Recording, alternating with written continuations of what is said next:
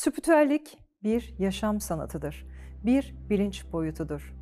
Spiritüel yasaları bilerek yaşamak, yaşamdaki sınavlarda daha başarılı olmayı ve dünyada yaşarken kendi cennetini yaşamayı sağlar. Olgunlaşma, aydınlanma, tekamül süreci çok daha hızlı gerçekleşir.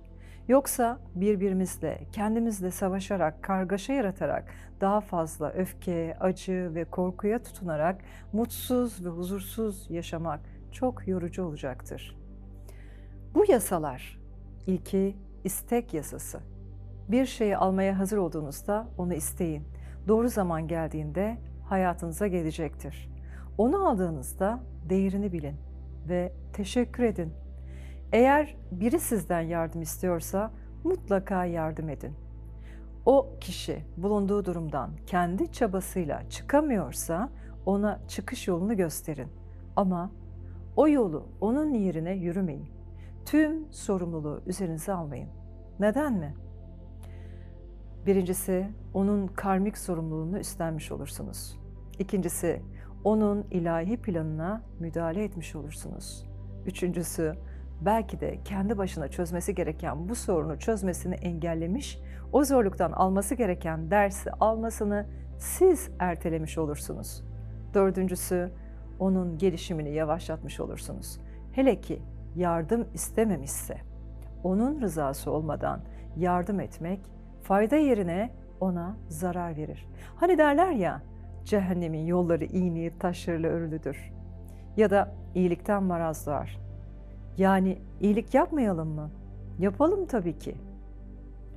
Yaşanan her zorluğun içinde bizi geliştiren ve güçlendiren öğretici dersler, deneyimler ve tecrübeler vardır. Müdahale ettiğimizde o kişinin o zorluktan alması gereken dersi almasını, öğrenmesi gereken tecrübeyi öğrenmesini engellemiş, içindeki kendi gücünü görmesini, sahip olduğu potansiyeli açığa çıkarmasını durdurmuş olursunuz. Karşılaştığı o zorluğun üstesinden sizin yardımınızla ve kolaylıkla da geliyorsa muhtemelen o yardımın kıymeti de bilinmeyecektir. Yaptığınız yardım onda değerli olmayacaktır. Yani bu iyi niyetiniz takdir edilmeyecektir. Sonunda muhtemelen onunla olan ilişkiniz de bozulabilir. Hele ki rızasını almadan yaptığınız yardımlar, verdiğiniz tavsiyelerin sonucunda ya işler ters giderse? Sonucun sorumluluğu size ait olacak. Onun karmasına girmiş ve suçlu da, sorumlu da siz olmuş olacaksınız. İşte iyi niyetten maraz doğdu. Fayda yerine zarar vermiş oldunuz. Birinin kendini içine soktuğu bu zor durumdan kendi çabasıyla çıkması onu geliştirir, onu güçlendirir, onda kalıcı ve değerli olan gelişmeyi sağlar. Kendini gerçekleştirmesini sağlar. Kendi içindeki gücü görmesini sağlar. Zorluklara karşı nasıl bir tavır takınması gerektiğini, bu zorluğun üstesinden gelirken edinilen bilgi, tecrübe, onu geliştiren, onu olgunlaştıran, onu tekamüle hazırlayan tecrübelerdir aslında. Aynı durum sizin başınıza geldiğinde görmeniz gerekeni görüp almanız gereken dersi alın. Yardım istemeye hazır olduğunuzda yardım almaya da hazır hale gelirsiniz. Bu durum size ne gösterdi? Ne öğretti? Öğrendiklerinizle bundan sonraki yolculuğunuz çok daha kolay ve keyifli olacaktır. Her zorluğun bir ödülü vardır, hediyeleri vardır. Her şerrin bir hayrı olduğu gibi. Olumsuzluktan çıkıp olumluya odaklandığınızda yani şerrin içinde barındırdığı hayrı gördüğünüzde yolu da bulmuş olursunuz. Yolunuzu kaybettiğinizde, çıkış yolu bulamadığınızda, aradığınız cevapları bilmiyorsanız sakinleşin ve kendi içinize dönün. Ne istediğinize odaklanın. İçinizdeki yaradana bağlanın ve yardım isteyin. Mutlaka cevaplar size akmaya başlayacak aradığınız ışık içinize doğacaktır. Evrende her şeyin bir dengesi vardır. Her şey birbiriyle zıttıyla, birbirine zıttıyla dengededir. Sadece alırsanız dengeyi bozarsınız ya da sadece verirseniz yine dengeyi bozarsınız. Alma, verme dengesi. Almadan vermek yaradana mahsus. Biz yaradan değil, onun kullarıyız. Alma ve verme dengesini korumamız gerekiyor. Alma bolluğumuzu, verme bereketimizi etkiler. Bolluk ve bereket konusunda sorun yaşıyorsanız, anneniz ve babanızla olan ilişkilerinize bir bakın. Cevapları bulacaksınız. Baba bolluğu, anne bereketi belirler. Babayla olan ilişkinizde sorun varsa para akışında tıkanıklıklar yaşarsınız. Para az geliyorsa ya da hiç gelmiyorsa babanızla ilişkilerinizi iyileştirin. Aradaki tüm negatif bağları kesip bunu engelleyen enerjiyi serbest bırakın. Baba verici bir enerjide olduğu için ondan alamadığını hayattan, insanlardan alamayabilirsin. Anne ise dişil enerjidir. Kazandığın paranın bereketi yoksa, yani geldiği gibi gidiyorsa, birikmiyorsa anne ile olan ilişkinize bir bakın. Anne bereket ve verme kanalıdır. Annenizle tam bir uyum içinde olmadığınızda diğer insanlarla da olamazsınız, veremezsiniz. Vermeden sürekli almaya çalışırsınız. Bu nedenle hep ekside ve hep borçlu olursunuz. Almayı öğrenmeli, direnmek yerine kabule geçmelisiniz. Eğer hayatta borçluysanız ve borçtan kurtulamıyorsanız mutlaka vermeyi öğrenmelisiniz. Ve annenizle aranızdaki tüm negatif enerji bağlarını kesip serbest bırakmalısınız. Hem annenizi hem babanızı olduğu gibi kabul edip onlarla aranızdaki bu bağları kestiğinizde bu durumlar iyileşecektir. Hayatta olsunlar ya da olmasınlar. Bunu yapın.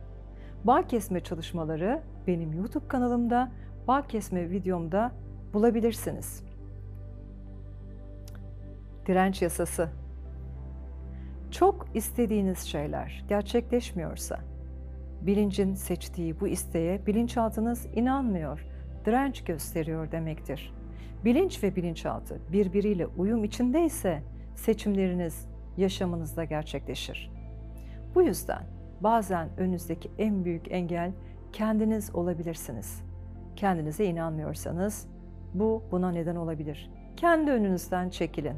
İstekler kolaylıkla gerçekleşecektir. Direnç gösterdiğiniz şey, siz onunla mücadele ederken harcadığınız enerjiyi kullanarak, güçlenerek hayatınızda kalmayı sürdürür. Ve siz de o direndiğiniz şeye dönüşürsünüz. Bu yüzdendir ki korktuğunuz, sakındığınız şeyler daha çok başınıza gelir. Siz korktukça, kaçtıkça kendinizi bunları yaşarken bulursunuz. Hani derler ya, sakınan göze çöp batar misali. Kurtulmaya çalıştıkça daha da dibe batarsınız. Bazen başımıza gelmesinden en çok korktuğumuz şeyleri beyin öyle bir çeker ki onu aratır, buldurur ve siz bu durumdan kurtulmaya çalıştıkça, çabaladıkça o durum sizi girdap gibi içine çeker. Tıpkı bataklıktan çıkmaya çalıştıkça dibe gömülmek gibidir.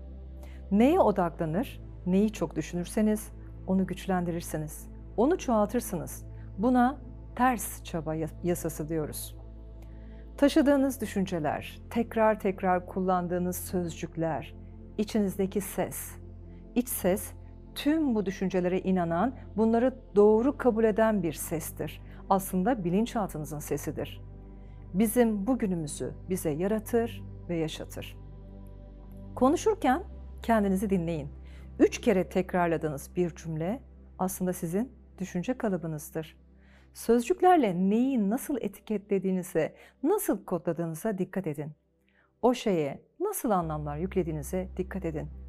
Aslında iyi kötü yoktur. Onlar hakkındaki düşünceleriniz ve onlara koyduğunuz etiketler, anlama ve algılama şekliniz, bakış açınız sizdeki iyi ve kötü kavramını oluşturur. Siz önünüzden geçen kara kediyi uğursuz olarak kodladıysanız, zihninizde öyle etiketlediyseniz o olumsuzluğu, o uğursuzluğu kendinize yaratır ve yaşatırsınız. Aslında zavallı kedinin hiçbir suçu bu durumdan da haberi bile yoktur. Kişinin başına gelmesinden korktuğu şeylerin bir şekilde başına gelmesi, bu olasılığı ara, arayarak paratoner gibi tıpkı bir baz istasyonu gibi çekmesi onun beyninin yayınladığı korku frekansının güçlü etkisindendir. Sürekli ne kadar başarısızım, ne kadar şanssızım derseniz bu kehaneti kendinize yaratıp yaşatırsınız. Buna da Pygmalion etkisi diyoruz. Yani düşüncelerimizle durumu daha olumlu ya da daha olumsuzluğa çevirmek demektir. Kendi kendini gerçekleştiren kehanet. Direnç yasası kurban bilinciyle çok bağlantılıdır. Kurbanlar başlarına gelenlerden dolayı hep başkalarını suçlarlar. Yaptıklarının sorumluluklarını almaktan kaçarlar. Kendilerini hep zavallı, hep çaresiz görürler. Ne kadar şanssızım, ne kadar zavallıyım diyerek aslında ilahi olanın bolluğuna, bereketine, cömertliğine, şefkatine kendilerini kapatırlar, frekanslarını düşürerek. Kısmet ve nasiplerini kendileri askıya alarak bekletirler. Aslında direnç gösterdiğiniz her durum verilen bir mesajdır. Neye direniyorsanız o sizde kırılması gereken karanlık yanınızdır. Sizin içsel gölgenizdir. Direnmeyi bırakın, ne istediğinize karar verin.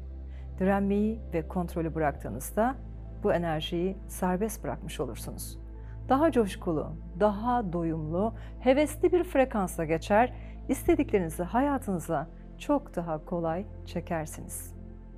Karma yasası Yaşamda yaptığımız seçimler, eylemler, bizden çıkan davranışlar, duygu ve düşüncelerin sonucunun bize geri dönümüdür, yansımasıdır, geri yansıma. Sebep sonuç yasasıdır. Yaptığınız bütün iyilikler, bütün kötülükler mutlaka ve mutlaka size geri döner. Kalp kırarsan kalbin kırılır. Yargılarsan yargılanırsın. Üzersen üzülürsün. Mevlana'nın dediği gibi kötülük yaptığında kork. O bir tohumdur. Yeşerir ve önüne çıkar. Ne ekerseniz onu biçersiniz. Etme bulma dünyası ya da ne doğrarsan aşına o gelir kaşığına ya da alma mazlumun ahını çıkar aheste aheste. Kısacası senden çıkanın sana geri dönmesidir. Hepsinin anlattığı şey aynıdır, karma yasası. Bazen bizim dışımızdaki haksızlıklara sessiz ve seyirci kaldığımızda o olayın sorumluluğunu da üzerimize almış oluruz. O durumun karma döngüsüne girmiş oluruz. Yapılan haksızlığı görüp de susuyorsak vebal altına gireriz. Orada olmamız nedensiz değildir. Yokmuş gibi davranıp bana dokunmayan yılan bin yıl yaşasın derseniz aynı benzer olayı yaşarken kendinizi bulabilirsiniz. İyi ya da kötü, güzel ya da çirkin, senden çıkan katlanarak, çoğalarak bumerang gibi sana döner. Kötü düşünceler, kötü davranışlar, başkalarına yaptığınız haksızlıklar, kırgınlıklar, ahlar, evrene gönderdiğiniz oklardır. Kendinizden, zihninizden geçen her şey şah damarınızdan daha yakın olan Yaradan tarafından bilinir. Aslında hep gözlem altındasınızdır. Karma kayıt altına alınır. Yaptığınızı yaşamadan ölmezsiniz. Karmanın ne olduğunu bilmeyen insanlar yaşadığı kötü olayları kader, iyi olayları ise şans zanneder. Şans iyi bir karmanın geri dönümüdür. Herkesin iyiliğini gözeterek düşünür, konuşur, davranırsanız iyi bir karma yaratırsınız. Ailemizi, sınavlarımızı karmamız belirler. Biz doğmadan önce ruhumuz yaşamlarına geleceği aileyi seçer. Sağlığınız bile karmanızın eseri olabilir. karşılaşacağınız zorluklar, misyonunuz, bedeniniz, genetik yapınız, çocukluğunuzun mutlu ya da mutsuz geçeceği önceden bellidir. Öğrenmeye ihtiyaç duyduğunuz dersleriniz, sınavlarınız bellidir. Aile bireylerini çoğunlukla önceki yaşamlardan derin bağların oluşturduğu karmalarınızın olduğu kişilerle seçersiniz. Böylece karşılıklı karma temizliği yapılır. Her zaman en son gelen ruh aslında en yaşlı ve en deneyimli olandır. Ölen büyükler eğer karmalarını tamamlamamışsa aynı aileye torun olarak da ruhsal bedenleşerek gelebilir. Bütün bu gelişler, gidişler özgür iradenin kararıdır. Akaşık kayıtlarda yani evrensel bilgisayar depolarında tüm karmalar depolanır. Anne, baba, eş seçimi, yaşamın boyunca neleri öğrenmek ve başarmak istediğin ruhunun yüksek benliğinin kararlarıdır. Gelmeden bu kararlarla ilgili anlaşmalar ve kontratlar yapılır. Kontrat yaptığınız kişi zamanı gelince hayatınıza girer, zamanı dolduğunda da görev süresi bittiğinde de hayatınızdan çıkıp gider. Alınması gereken dersler tamamlanmamışsa mutlaka tekrar o dersi yaşamak için geri dönüşler olabilir. Yarım kalan aşklar, yarım kalan işlere takılı kalırsınız. Aranızdaki kontrat gereği yaşanması gereken dersler alınmadığı içindir bunlar. Siz isteseniz de istemeseniz de bu döngü devam eder. Tekrar bir araya gelinir, eksik ders tamamlanır ve senaryo tamamlanır. Herkes kendi yoluna ancak o zaman gider. Dilerseniz bu kontratlar iptal edilebilir. İptal psikik ameliyat çalışmalarında mümkündür. Bunu deneyimleyebilirsiniz. Öğrenmeniz gereken dersi öğreninceye kadar karma yükü sırtınızda taşınır. Farkında değilseniz bu yükün altında ezilirsiniz. Farkındaysanız çıkış yolu bulursunuz. Biriyle aranızda sorun yaşıyorsanız mutlaka onun iyiliğini dileyin. Bu dilek bile karmanızın şifalanmasını sağlar. Başkalarına koşulsuz sevgiyle destek olmak bütün karmik sorunlarınızı şifalandırır. Karmanızı temiz tutmak için 5 kural. Yaşama ve olumsuzluklara karşı minnettarlık hissedin. Şükredin. Şükür ve minnettarlık daha fazlasını kendinize çeker. Kapıları açan bir anahtardır. Tıpkı önden bir peşin ödemedir. Yaşamınızda karşınıza çıkan her şeyi bir öğreti, bir sınav olarak görmeye başladığınızda iyi kötü kalmaz. Her şey yaşanması gereken tevekkülle kabullenildiğinde olaylar bizi ruhsal tekamül yolunda ilerletir. Kişi ve olaylara kızgınlık, nefret gibi, kin gibi negatif enerji barındıran e, duyguları kendinizden uzaklaştırın. Bunlar karmanızı, ruhunuzu ve hayatınızı kirleten duygulardır. 2. Her hareketinizin içinde sevgi olsun. Kaynağını sevgiden alan hiçbir düşünce, hiçbir eylem kötü değildir. Barışçıl, uyum ve ahenk içinde yaşayın. Hiçbir canlıya zarar vermeyin. Sadece kendiniz için değil, bütünün iyiliğini isteyin. 3. Tavırlarınıza dikkat edin. Bugün dalga geçtiğiniz durum, yarın yaşayacağınız bir durum olarak karşınıza çıkabilir. 4. Affedici olun. Hepimiz içimizde Yaradan'dan bir parça taşıyoruz ve onun erdemlerini yansıtan bir ruh olmaya çalışın. Hepimiz kardeşiz ve bağışlayıcı, hoşgörülü olun. 5. Bedeninizdeki enerji kanallarınızı, çakralarınızı sürekli temiz tutun, açık tutun. Düzenli olarak aura temizliği yapın.